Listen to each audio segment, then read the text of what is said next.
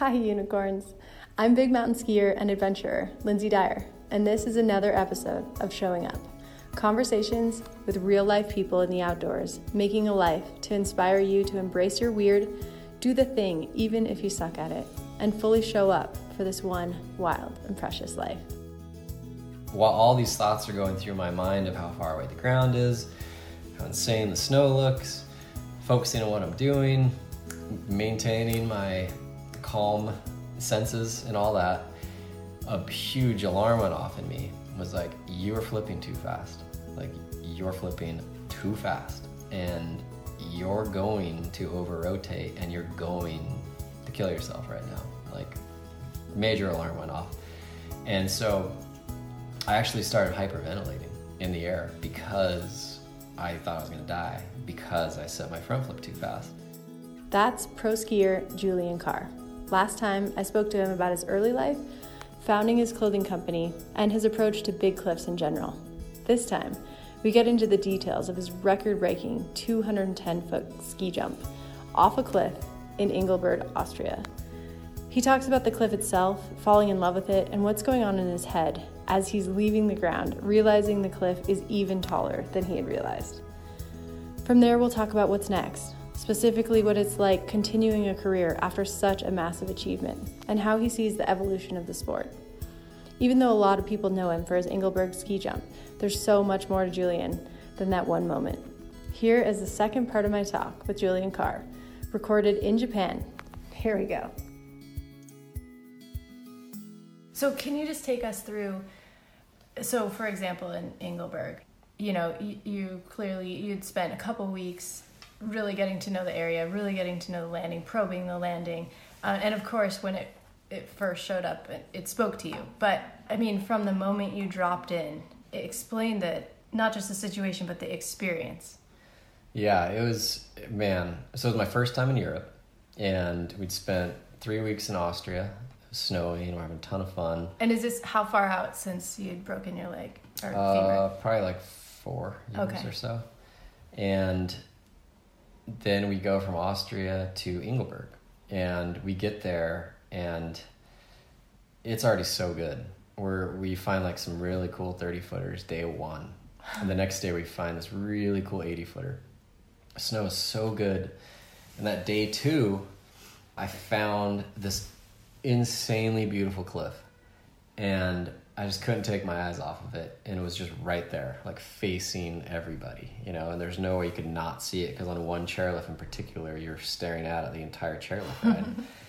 and I was like, "Oh my gosh!" So I ski to the landing, I probe it, and it's just it's not it's not good enough for for that cliff, and I'm just like. And what makes "Oh, it not so good close." enough? The angle isn't, or there's not enough snow, or what? There wasn't enough new snow, and the layering had been too set up. It mm-hmm. was it was just too thick. The snow was too thick. The mm-hmm. consistency was too thick. I needed to have quite a bit on top.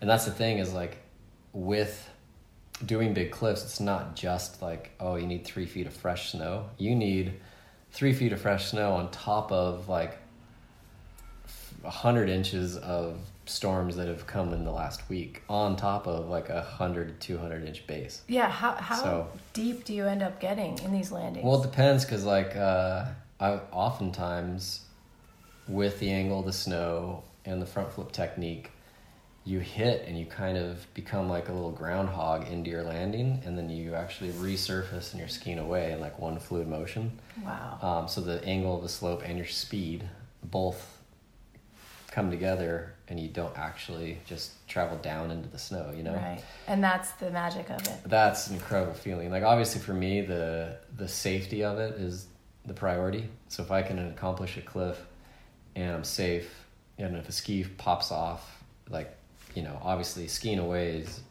a bonus. Of course. Um, but it's when it does happen, it's an amazing feeling. yeah, okay, so let's just quickly talk about the mechanics. So you always go for the front flip because if you try to straight air that uh as, as you'll know if you ever tried Yeah. it, the air catches your skis and pushes you back, and then you're out of control. So, uh, speed is obviously a thing too, right? Like, yeah, you definitely want to have speed. Because I did a straight air off a 175 footer that one year off Wolverine. Yeah, I did the first time I hit it. you. I did a 175 foot cliff straight air, Uh-huh. and I had perfect center of gravity Yeah. the entire way down until about the last 30 feet. And the wind caught my skis Yeah. and tipped me backwards more than I wanted. That's what happened to me on the 70 footer. So, as you know, when that happens, all your control is taken away. Yeah. And it's a really unsettling feeling. Yeah. And uh, luckily, I landed in a way that was completely fine because I had so much control most of the way down. But like I said, it caught at the last second, took away all my control, still landed fine. And I had uh, someone right there to unbury me if I would have gotten too plugged. And skied away instantly. Like, whoa, that was interesting. You And know? if you ever saw Jamie Pierre's air, that's what you'll see too. Is like he, Mm-hmm. as as he hits terminal velocity, the wind catches his skis, and you can't help but but start to fall backwards and then plug. And when you fall backwards, your momentum of your body is going against the slope of the mountain. So with the front flip, mm-hmm. you're coming around on your rotation and landing in a way that the energy is actually cooperating with the mountain instead of a straight air when you're going back. It's actually going against the slope of the mountain. So if you have speed, you do the front flip. You know, a the front flip, your skis are slicing through the air with your body, so you're not leaving anything open to get grabbed by the wind essentially when I do those big cliffs, even though it only it takes a split second, I actually hit shoulder blades, back, lower back, hamstrings, skis, all in just like this strange motion, but it, it's instantaneous, right? Since jumping off of, of roofs when you're a little yes, kid. exactly. and so you have control the whole way down. It's definitely for me like the only way I ever want to do a cliff over like 80 feet these days. Right. But like I've thought about this so many times, like with the Engelberg Air, Yeah. for example.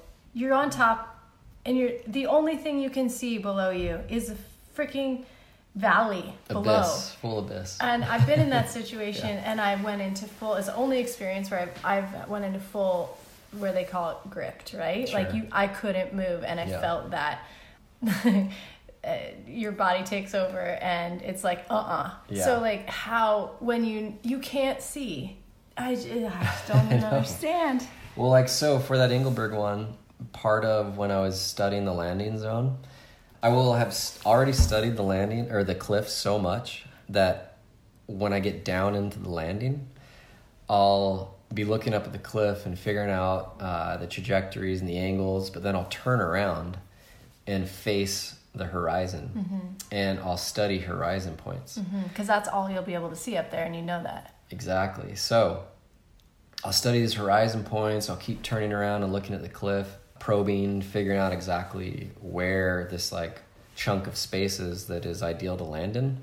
And while I'm doing all that, I'll already be kind of breathing through it and looking at horizon points and trying to, you know, connect my mind up to the takeoff and feel what it would feel like to be up there right now and be looking at the horizon point. Like our, I'm already starting to live the experience of mm-hmm. doing it, even when I'm probing into a bad landing, not knowing if I'll ever be able to do it. I'm already having to apply all this, you know, mountain sensitivity, all this like intent. So it's like draining, but I love it. yeah yeah But to pull this stuff off, that's what you have to be Yeah. doing naturally. you've already done it a thousand yeah, times you can't mind. just but take us roll up to a cliff and just go for it. At least that's not what I do. But so, after being in Engelberg for almost three weeks, this one cliff I keep looking at every day for at least an hour. I go and like just hang out with it. Essentially, I like developed a relationship with it, not ever knowing if I'd ever be able to hit it. And I've done this with countless other cliffs. That the storm never came. I never got to hit it, you know. But I found all these beautiful cliffs. This one in particular, it's like three days before the end of the trip. This huge storm comes in, and it blizzards, just full crazy snowstorm for two days. The entire upper mountain is closed. This whole lift, everything's closed for two days, and I'm like, oh my gosh, is it gonna like clear for the last day? Sure enough, we're about to go to bed the night before our last day, our full day in town, and the stars are out, and the next morning is going to be insane. And instantly, I was like, I'm going to that cliff. Like, it's going to be good. And so the next morning, Bluebird, we get early ups. And it's funny because even though we had early ups, uh, there was like ski school people and just like employees going up. And somehow, me and like my little crew, I ended up in my own gondola. And as I'm going up alone. the gondola, So that wasn't intentional. it no, just it wasn't. It just happened, and but it was fine. On the interior of this particular gondola, there was this old faded sticker of an eagle, and it was just sitting there with me in this gondola. And I just liked it. I was like, "This is a good omen."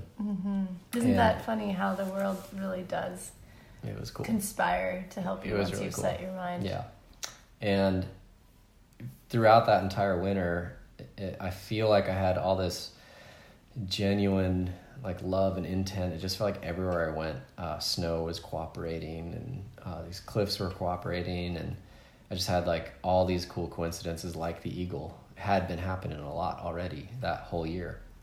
And so that happening to me it just was another like affirmation that uh, I had the right intent and I was really looking forward to getting up there. So we get off the, the gondola and we're taking that one chairlift that you have to take to get up there and you stare at this cliff. And immediately, first sight of it, I was like, oh, it's happening. It is happening. And most big cliffs, I'll spend hours on the takeoff to make sure the takeoff is like super, super, super dialed. And if possible, even kind of look off the edge. And this cliff is a really technical ski into it. So to get off this cliff, I had to go above like a 20 foot cliff, ski around it, get underneath it, and then that was my takeoff area. And all of this is in a really just technical, once you drop in, point and no return from the very top. Wow. So that was probably some of the most intense breaths I'd ever taken in my entire life was when I dropped in. Because I started traversing above the top of this 20 footer and I needed to make this really intense one left turn. uh, and I was above a no fall zone. Like, definitely you're going to die if you fell Yeah. on this that. turn. And so just the turns leading up to that, you know, were so intense, but I was like so clear minded and just breathing through it all. But I st- I'll just never remember those breaths because it was so much energy in them, you know? And uh, I made that turn, that one really intense turn, and started tracking towards my takeoff. And there was all this new snow. Oh, yeah. I mean, And it just it snowed like just 40 like- inches. Yeah, like so it was like rocketing off this cliff. Yeah, so I knew I was getting a lot of snow moving off this cliff. And then once I got into my, like leading up to my takeoff area, I knew I'd have to make about four or five turns to get off the cliff. And so by then I'm instantly calculating how many turns to sequence and when to point it, how much speed I need to get to that takeoff. I'm already glancing at the horizon, so I lock into exactly where I need to steer my takeoff. And how steep was it up there? Uh, up high, it was pretty steep, and right where my takeoff was, it mellowed out just a little bit. Uh, but it was all downhill. Yeah. It was definitely not a bench at all. It was Yeah. all a hanging snowfield, you know. And I knew all this snow was uh, sloughing off with me, Yeah. so I already knew that I'd have more, way more speed. That I'd be out further than the than the slough, and I knew that the slough was hitting to the skier's left of where my landing was because I'd already like thought about all this stuff, you know, and it was just so weird to see it all playing out in a way that I'd already pre-lived it so many times, but all of it was brand new at the same time, obviously, and having Right. to execute it, and uh, you know, saw my my horizon point, and it's funny because on a cliff, if you point your skis and you go off a cliff wrong by one foot, after you f- go 200 feet through the sky, that one foot becomes like 50 feet into the wrong area. So, mm-hmm. like, having to have that ability to to land where you need to is like you know obviously a game of millimeters Well, especially when, off a big cliff. like you said, you didn't get a chance to go stand on top and No. really calculate yeah Okay, And- so you make your that left turn, Yeah. breathing Yeah. hard, Yeah. and then what? and then I'm then I'm tracking back across, you know, only Could you see your takeoff? 30, from 40 there, or it feet. And, yep, right as soon as I, I mean, I could, I felt my takeoff ever Sure. since I dropped in. Gotcha. You know, because my drop in point, it was a blind rollover. Exactly. So I had to drop in to even see what I Uh-huh. was getting into. Uh huh. And so I drop in, and as soon as I'm making those really intense breaths above the 20 footer through my peripheral, and I could already see my takeoff over there. So I'm already like connected to it over there, and I know it's there. And I make that one left turn that was so intense to make an actual like jump turn in a pow field above like, you know, a really Death. technical death like 200 footer, you know. And so I start tracking towards my takeoff and I make these few turns and I pop off the cliff. And the biggest cliff I jumped at that time was 175 feet. And I thought this cliff would be around 170 feet. And as soon as I got in the air, I saw basically it looked like an avalanche from all the slough because I just basically skied a face. Mm-hmm. Yeah, you started an released avalanche. all this new snow. So all the slough was an immense amount of snow. So it was like looking down at a waterfall of snow down to a landing that was a little obscured a little bit by the smoke of the snow hitting. But I could still see the detail in the snow down there of where I was going. So I could size it up, you know? And I was just like, holy shit, I am way higher than I've ever been before. Oh oh my god. And So- and you're long darting at this Oh yeah, point. at that point I'm full just swan Superman. in the air. Yeah. Oh so I'm my a swan in the air. There's an avalanche in the sky with me. I can see my landing in detail way, Way down there. I mean, further away. impossibly far away. Can we put this in context? Like, a 10 story building is how high? Like, and this is, let's just call it 250, because I think it was. how many stories is that? I mean, how tall is this room? Like maybe nine feet. So it's like for sure a 20 story building. 20 story building. Yeah. Okay, So- so, I pop off this 20 story building, and the ground is so impos- impossibly far away. And, you know, I have all those thoughts, as any human would, that go through me of like, this is total insanity. Like, this is absolutely crazy. Like, holy shit. Uh, you know, I have like, you had the choice to start freaking out. Like, do you remember that? Like, Well, this is why this cliff also is very interesting to me. Is that uh, like any cliff I've ever hit over 100 feet, I've always had the ability to go to the takeoff and like make Right. sense of it all. right.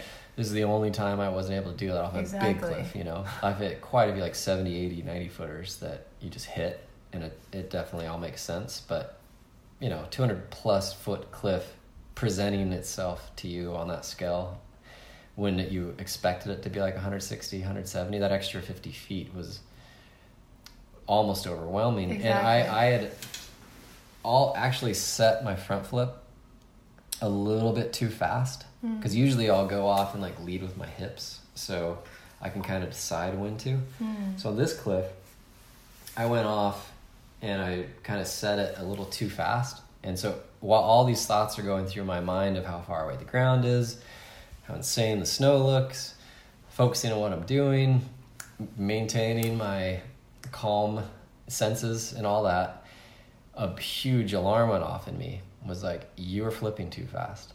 Like, you're flipping too fast. And you're going to over rotate and you're going to kill yourself right now. Like, major alarm went off. And so I actually started hyperventilating in the air because I thought I was going to die because I set my front flip too fast.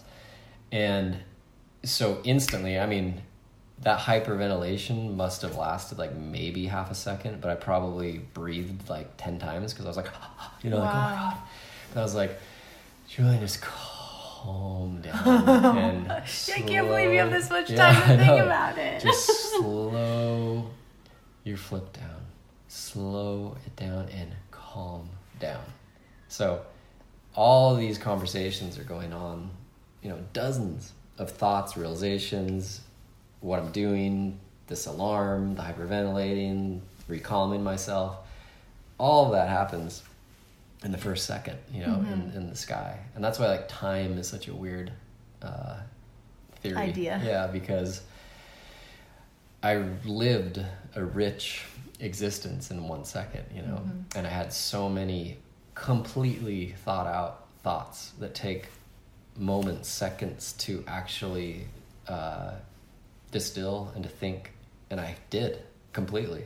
And it should take longer than one second or a split second, but I did. I, I had this, all these conversations going on at once, and this alarm went off, and then I calmed myself down, and so what happened is, I ended up instead of over rotating, once my flip came around, I rotated inward. So if you actually watch that video, Yeah. The last like 60 70 feet i'm falling through the air i maintain my body's flat. completely flat because that's how you have to land in that snow you can't over rotate if you even land kind of Yeah, yeah. feet you're first you're fucked yeah Yeah. and so if you watch that video when i get flat i start turning inward and then you've i still hit something with it. perfectly like you know and so I landed, didn't feel a thing. I was in the cloud of smoke, and I just started laughing. Yeah, of I course. just started of laughing. course you yeah. did. and, and I still remember I had someone there to undig me in case I would have Yeah. gotten plugged, and the radios were going off, but I was like so imme- immersed in jubilation, you know, and and you know at that point uh, adrenaline of that experience, you know, and uh, and to live that much crazy spectrum of emotion. Both, I mean, obviously the physical part of doing big cliffs is indescribable fun, but just that mental roller coaster of the good and the bad of that particular cliff was so intense. All I could do was laugh and you know, the radio, are you okay? Are you okay? Are you okay? And um, my buddy that came down to undig me, he skied straight to me. And he just gets on the radio, and what they tell me, and I can hear afterwards on all their all the footage, is like he's just down here laughing, man. He's just down here laughing, and so I just laughed it off. My ski came off, you know. I put it How back deep on. did you end up? I probably just like a foot underneath the snow, but I was oh. able to just wiggle up and stand Yeah. up. But I just, you know, relaxed for a good minute and Yeah. just laughed it off. And then were you just high for like a year? oh my gosh! I mean, that whole night was so much fun because it was our last night in town because we were leaving the next day, Mm-hmm. and it was a really fun celebration that night. Uh, we all had a ton of fun that night, and at the, at that time, um, Spyder, one of my sponsors, made like a full Yeti suit, and I brought one with me, so I wore the Yeti suit out that night. And uh, I was like, if anyone wants to wear the Yeti suit, you just got to tackle me. So it, that was the rule. I was like, so I just get tackled all the time. I give away the suit for like 20 minutes. Someone else would wear it, and then I'd tackle them, put back on the Yeti suit. But it was so much fun. Um, but ever since then, you know, it's all about getting on the takeoff and figuring out what you're doing and seeing it all and making sense of it all. So that cliff, I'm trying to go back to Engelberg next month, and I haven't been there in a long time. And uh, I just can't wait to see the cliff again because I'm I, I know I'll never do that cliff again, and I'll never do another big cliff that I can't check out the landing and make sense of it all. So that's what you learned. So that's a really special cliff, and I'll be really curious if anyone else ever pursues that one, just because I know what it takes above it to get Yeah. down to the takeoff, and it was just way too intense to ever want to do again. Yeah. Do you feel like you did comprehend your death in in those few seconds? Or did you just not let yourself go there? No, in the hyperventilating, I was on a path of death for right. a moment, Right. and it was you my body's natural really reaction. What what It was an would mean? adrenaline of you're gonna die right now, surrender to it, Hmm. and then something else in me was like, No. no, dude, relax and calm down, and you can still pull this off. And uh, I had to like oversteer the The momentum. body's like Yeah. natural tendency to just surrender to the predicament of what I got myself into. You know? Wow. Thank you so much. That was an experience. My hands are sweating, and I'm like, Yeah, it's yeah, amazing. yeah. um, so I, yeah, I guess I would say like, how is it difficult to? That's your identity, right? And I know with a lot of us in skiing, it's like you've got to outdo yourself every year. So how, how, how do you come back the next year and either reinvent yourself or, or is that not a thing for you? I think ever since I fell in love with cliffs, it was like a natural curiosity and that like genuine attraction has never left. And I continue to seek big cliffs for the right reasons. And I never set out to like, oh, I'm going to go do a world record cliff this year. Right. Yeah. And that's never been a part of my attraction to big cliffs. Obviously, having like a baseball card stat and saying you have world records and stuff, that's pretty cool. And so to accumulate baseball card stats after the fact is obviously awesome and it's relatable and it's a way you can uh, quantify things and communicate with people and be a professional and all that stuff because it's exciting. Uh, but luckily for me, I always pursue putting myself in situations that cool things can happen. And so I love being in the mountains. I love the high alpine. I love cliffs. And ever every single year since then, I've routinely put myself in positions that cool things can happen because I love it.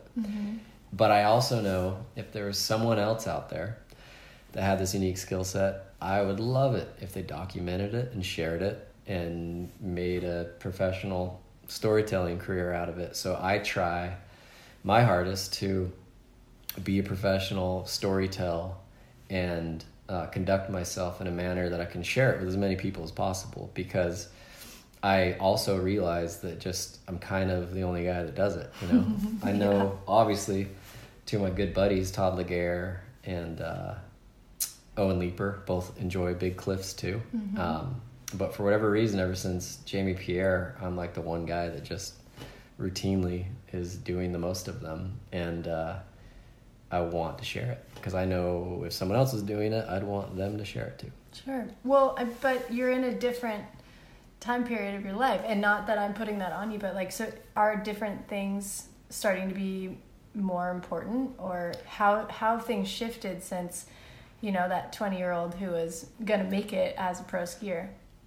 I think uh, I've always tried to just have a dynamic life, I guess you could say. And I just like that as my ski career has blossomed, I've also nurtured like these other paths in my life that are also blossoming. So it's been fun finding a balance so that I'm not living a one dimensional life that skiing and cliffs define my life experience. Yeah, beautiful. And it's kind of fun to have crafted this life that I still value my own like sanity and my adventure barometer. I still really value the act and the artistry of Big Cliffs, and I love it. And I've crafted and uh, made a life for myself that that's still mo- very much a part of like my winters. Yeah. And uh, I just I feel like I don't know. It's it, it is weird though, because I don't know how through all these years I don't know how I'm that guy. you know, there's been so many times where we'll be out on a crazy mission on who knows where in the world, and I'll be up figuring out a takeoff for some cliff that I've been studying, and I can just feel the nervousness of the other athletes. I can just mm-hmm. feel the nervousness of the photographer and the filmers, and I can just feel this enormous unsurety in everybody. And that's also part of like going down this road of, of cliffs is like finding this comfort level. And it's not like, you know, that 50 to the 80 footer was this kind of epiphany, but really it boiled down to like 0.2 seconds of composure. Distant of different. Because if you takes you a second to do a 50 footer in the air, if you can just apply composure for another 0.2 seconds, you go from 50 to 80. that's an interesting so that's way all to look is. at it. But to apply it, it, obviously is, is hard. But when you can feel and you're part of like this tight network of these professional projects that we go on all the time where you're you don't want to be a liability to your crew because you're out in the middle of the mountains and if anything goes wrong you put them in a very intense situation having to um, caretake and to make really hard decisions because of your poor decision making so when i can feel all this nervousness from everyone you know i certainly have to filter all that. And it, it it's it's so weird to be around other professionals that are used to you know making decisions in the mountains both you know athletically and safety wise and production wise and to feel so much uncertainty and to still just focus on the path and do it successfully Well, you're teaching it to too. Yeah. It you remind me of um, one of the reasons I started the podcast, which is I was so impressed with the this wisdom and calm that Dean Potter had, Mm. and I Badass. was yeah um, able to shoot him uh, on on Half Dome, and Awesome. it was with four other guys that he was he was mentoring. Then they were all going to jump off together for this National Geographic project yeah and it was that same thing these boys they were boys right and he was this wise wise calm soul and you could tell he was helping them manage with his energy alone and it was beautiful to watch and That's that's, cool. where i saw a real incre- a master of of i don't have words for it other than that calm that you have too of that's cool. presence. Well, I can Um, say I've gone out to hit big cliffs uh, with like um, JT Holmes. Right, so that's my next question yeah. is like talk about base jumping because I Oh didn't yeah, I well, didn't realize it's funny because him and I, went to learn that. uh, he went to the University of Utah for a little while, Okay. and he was in a public speaking class with me, and we became buddies and started skateboarding like around campus and going skiing, and he the biggest cliff he'd ever jumped was like a 70 footer and he'd done a backflip off like a 30 footer so i take him up to that wolverine cliff one morning because the day before we like uh, tandem straight lined uh, tuscarora and so i was to go up the snow was perfect i'd already uh, straight aired the wolverine cliff earlier that year i knew the conditions were to be really good so we brought the filmer up there, and JT was just to come to do whatever he was to do, and he didn't really have any plans on hitting that cliff. So we get up there, same thing.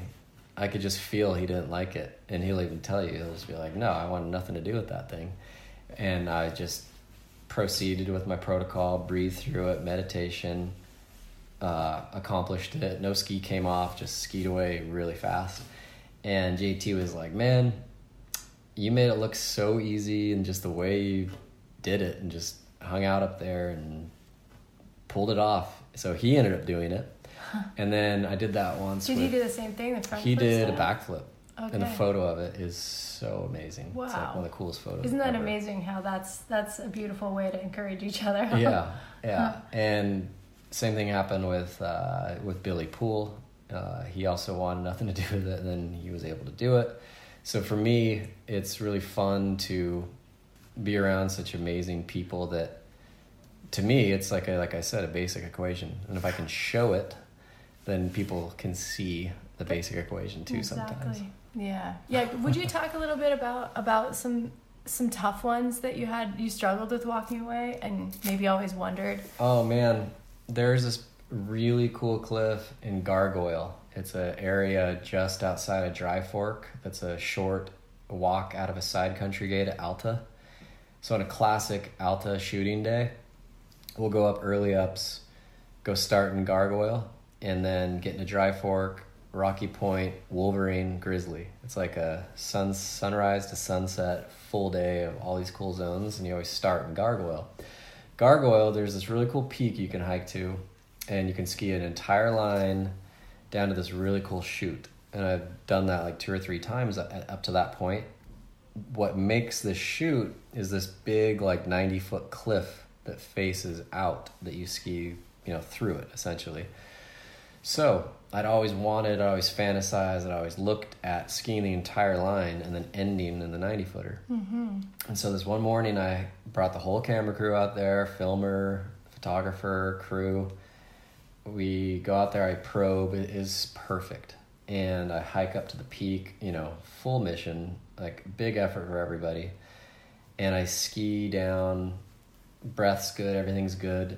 I pop up onto the deck to hit the cliff, and just something in me, I hit the brakes and I stop.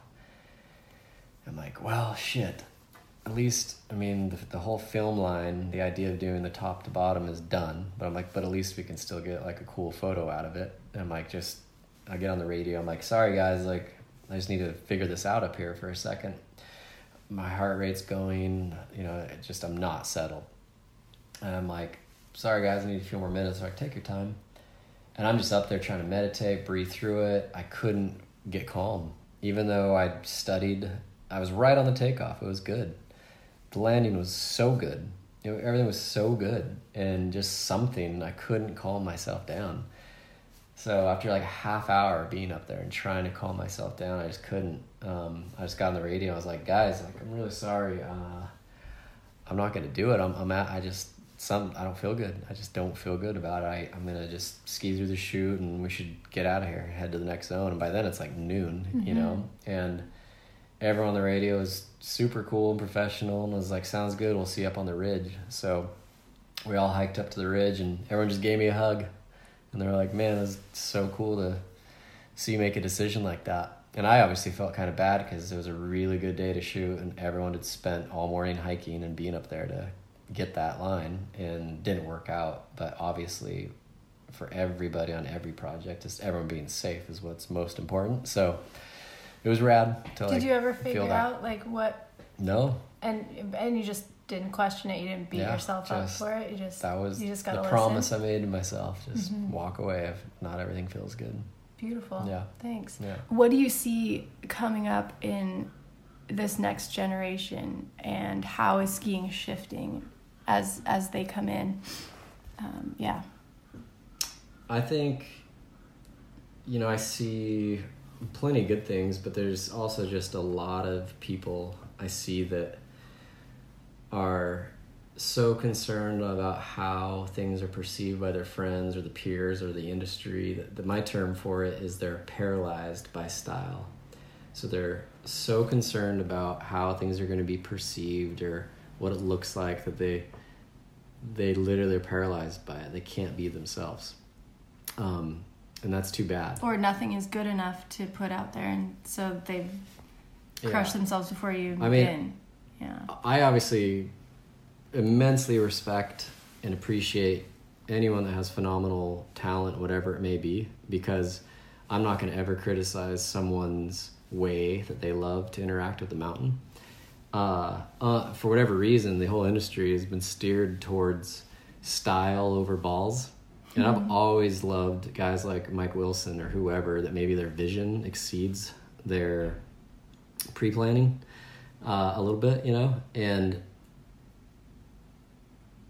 I always say I like balls over style. and it's like, if I have to see another Styly 3, please, just something else, you know? Like, obviously, I'm not going to criticize any particular person for the way they want to interact with the mountain, but um, yeah, I just I feel like the there was an era that things were a little bit more raw. But yeah, I would agree with that. There's so much expectations on uh, how things should be that that's all you see now. Mm. And man, I, I miss the, the Chris Collins era and the that time when there's a little bit more um, options on what you're seeing in media, you know? Yeah, are you seeing anybody follow in your footsteps? I mean, I feel like not really. And I think wonder wonder I wonder if part of that is because we lost a lot of those heroes kind of all at once that were really pushing the envelope as far as balls go. I mean, I'll always love Ian McIntosh. That dude, you know, you'll never see him do a 360. he, he lays down the sickest lines you've ever seen, you know? As far as balls go, yeah, for sure. And so you Mac is a shining example. But then obviously, I'm a huge fan of Candide Thovex and Sage and, and people like that. Uh, but there's not many Ians out there compared Mm-hmm. to hundreds of sages, sage alikes, you know. Mm. Um, and like I said, I'm not criticizing. I would never criticize anyone's way they want to connect to the mountain.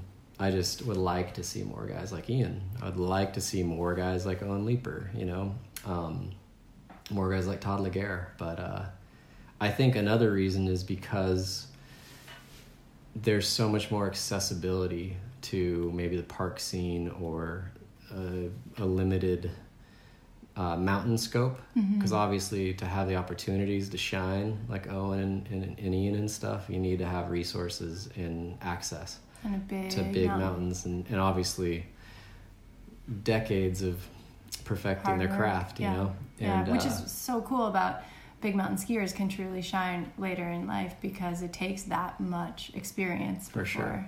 and I love like cliffs and stuff enough that you know my resolve and uh, fascination and love for cliffs. I I'm not affected by. Uh, I, obviously, I love appreciation, and it's really fun to travel around as a skier and to you know sometimes be known for it because you just your friend network gets bigger, uh, and that's a cool feeling because obviously you live in anonymity uh, and anonymity in all other aspects of your life. Um, and then obviously when you have some people are like, oh, you got to stomp your landing, you didn't have any intention of stomping your landing. It's like, dude, bro, just when I'm setting up for one of these cliffs, I dare you just to even get near the takeoff. And it all formed that kind of a thought and stared at me. Yeah, just it's easy to talk shit. don't just don't you know but i also get it you know because there is that mentality of uh you know success or skiing away or you know obviously if travis pastrana did a double backflip to a foam pit it's not quite as cool as stomping and skiing away so i get it you know like i wish i could just stomp a 200 footer you know but you can't and I love it enough that those kind of comments they slide off of me, but obviously I hear them. But I just welcome anyone that has those kind of things to say is why don't you look at and appreciate someone's uh, way of because it's that's the ultimate way for me to connect with the mountains. I love it. That's that's my ultimate connection. I love that you know? that's what the way you put it too. It, it is. It's your own connection with the mountain, and that's never Yeah. going to be the same. So how can you criticize else's. Yeah. someone's way they connect to the mountains? Yeah. That's my way. So Beautiful. um, So, what advice would you give to up and comers who are looking for, or, or or maybe afraid that everything's been done, or um, looking for their own way to connect and make make a statement in the industry? I think you need to really just uh, love it enough that you're gonna get to the other side of that gauntlet of companies saying no if you're trying to get a sponsor, Or just not responding at all. or not responding at all, or getting lots of responses, then it never panning out after a year maybe of talking to a company. Um, but more all just believing in yourself because and that that goes with like starting a business, trying to be a professional skier, or whatever. Like, I would have never had a company. I've never been a professional skier because I heard so many no's, so many no's. But I was like, you don't know. Like, I feel like I can contribute, and if you're saying no, like you're making a mistake. What were they about? the. Those no's.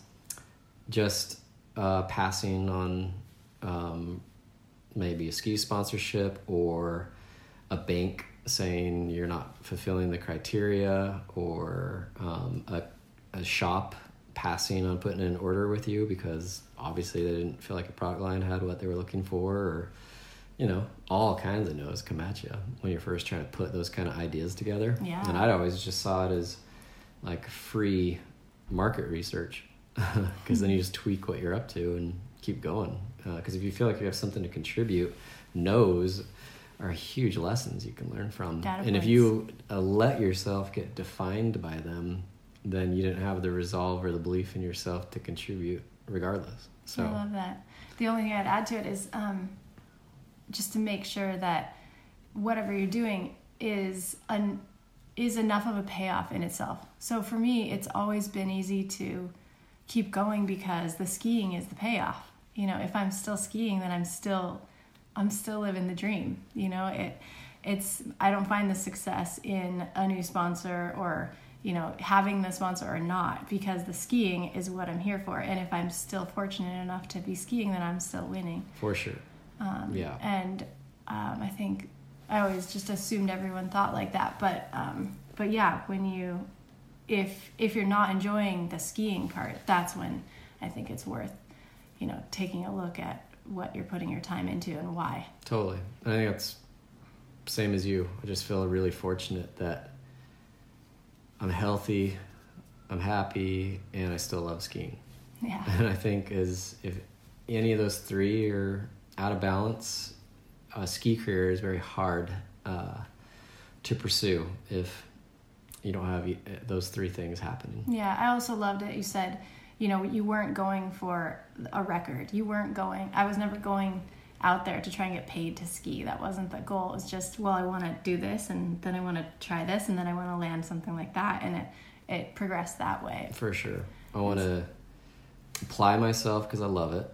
I want to story tell because I want to be a professional and make a career out of it. But ultimately, I just love it. But if you want to make a career out of it, you need to realize that you need to story tell for the brands you represent. And you need to understand the traditional mediums of trying to get fit into print uh, magazines, movies, TV. But then you need to be a producer. You need to produce and sell, reinvent yourself each year and literally create your own platforms and then you need to be really fluent at social media and all those things and create the right collaboration. So you can be the best skier but if you can't uh, you know be efficient and actually um, be a good producer and get fit in if you can't do the business part you know it's it's really tough. Because I've seen plenty of really good skiers come along and they had no interest at all in the process it takes to go out and film for a day because it's a whole different gear you have to be in.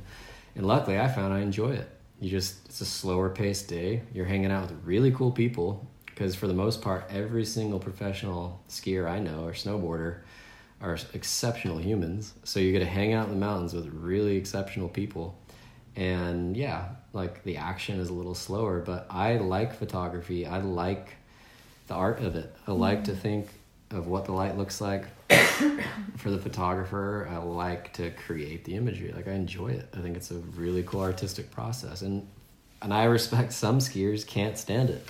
They all they want to do is rip every day all day. Yeah, and they really can't they that. can't gear down. Yeah, it's um, So I just tell them, I'm like, look, you know, you hopefully you're going to be another Candide so that things will get shaped around you. But if you if you really want to have a shelf life as a professional skier, you need to learn how to produce and you need to learn how to gear down and be productive and create the art and enjoy the process. and have immense patience because of uh, the setting up of all of this and searching for the good snow. I mean, we've been here for five days and uh, we've done a lot of driving around looking for decent conditions. And then when we do find them, it's it's uh, it's a lot of work to get a few shots and just. Um, I think a lot of people get get really um, bitter about that quickly, and I think what keeps you having longevity is being someone that is worth hanging out in literally hanging out and keeping a good attitude i know it's certainly for me that i uh, it can be the difference between being invited on another trip regardless of how talented you are Oh, whether you're on the film or photo side yeah. or as an athlete if you have a bad attitude you're probably not going to make it too long You're going to stop getting the invites if you're not fun to travel with, that's for sure. Um, yeah, I agree. And yeah, it's it's a it's an interesting career. yeah It is. It's. I mean, at the end of the day, I'm super grateful, and the fact that we've been around as long as we have uh, is super rare. And uh, every year i'm like i get to do it again I know it's it's it's obviously uh, not by accident, you know. And for me, the and the idea that people have that it's hard for them to like quote unquote self promote, like I never feel like I'm self promoting ever. I feel like I'm storytelling for the brands I represent because just like any adventure that's out there, they're storytelling through adventure, and that's the way I feel like what I'm doing. So it's never about, hey, I'm super rad, look at me. It's I'm in the mountains on a really fun adventure, and just like you'd want to write a cool book about adventuring, we're literally living it. So I want to storytell through whatever mediums are at our disposal as best as I can. Um, for myself and my own well-being but obviously if you're a professional wow. you need to actually be I good. I appreciate that because I actually I really do struggle with social media, um, and I like that perspective on it. It takes because it, it does. I, I to me it does feel weird posting every day about yourself and when you don't post about yourself it doesn't do well you know um, and then and then for women you know we all know that um, pushing the beauty aspect or a sexy photo like that does really well. And in this day and age that um, those numbers you know can dictate for sponsors yeah. who they're supporting. Um, so i like that perspective um, that your storytelling adventure that could yeah. help other people get out there. And just focus on that. Be aware of yeah that other stuff but just focus on your own storytelling and yeah beautiful. Yeah. Cool what else we got? Um, yeah. I think we nailed it. All right. I think that's it. Just gonna keep finding powder. And hopefully, the rest of our Japan trip, we get to ski more of it. And, yeah, storm's yeah. coming in, so. Yeah. Should be good. Yeah. Well, thanks so much. This has been such a treat. Yeah, thank you. I really appreciate it. Okay. Thanks so much for listening, friends. If you enjoyed the conversation, give us a review on iTunes and spread the word. Plus, be sure to subscribe. Our theme is Wings by Nicolai Heidlas, used under the Creative Commons license. Until next time, see you in the mountains, friends.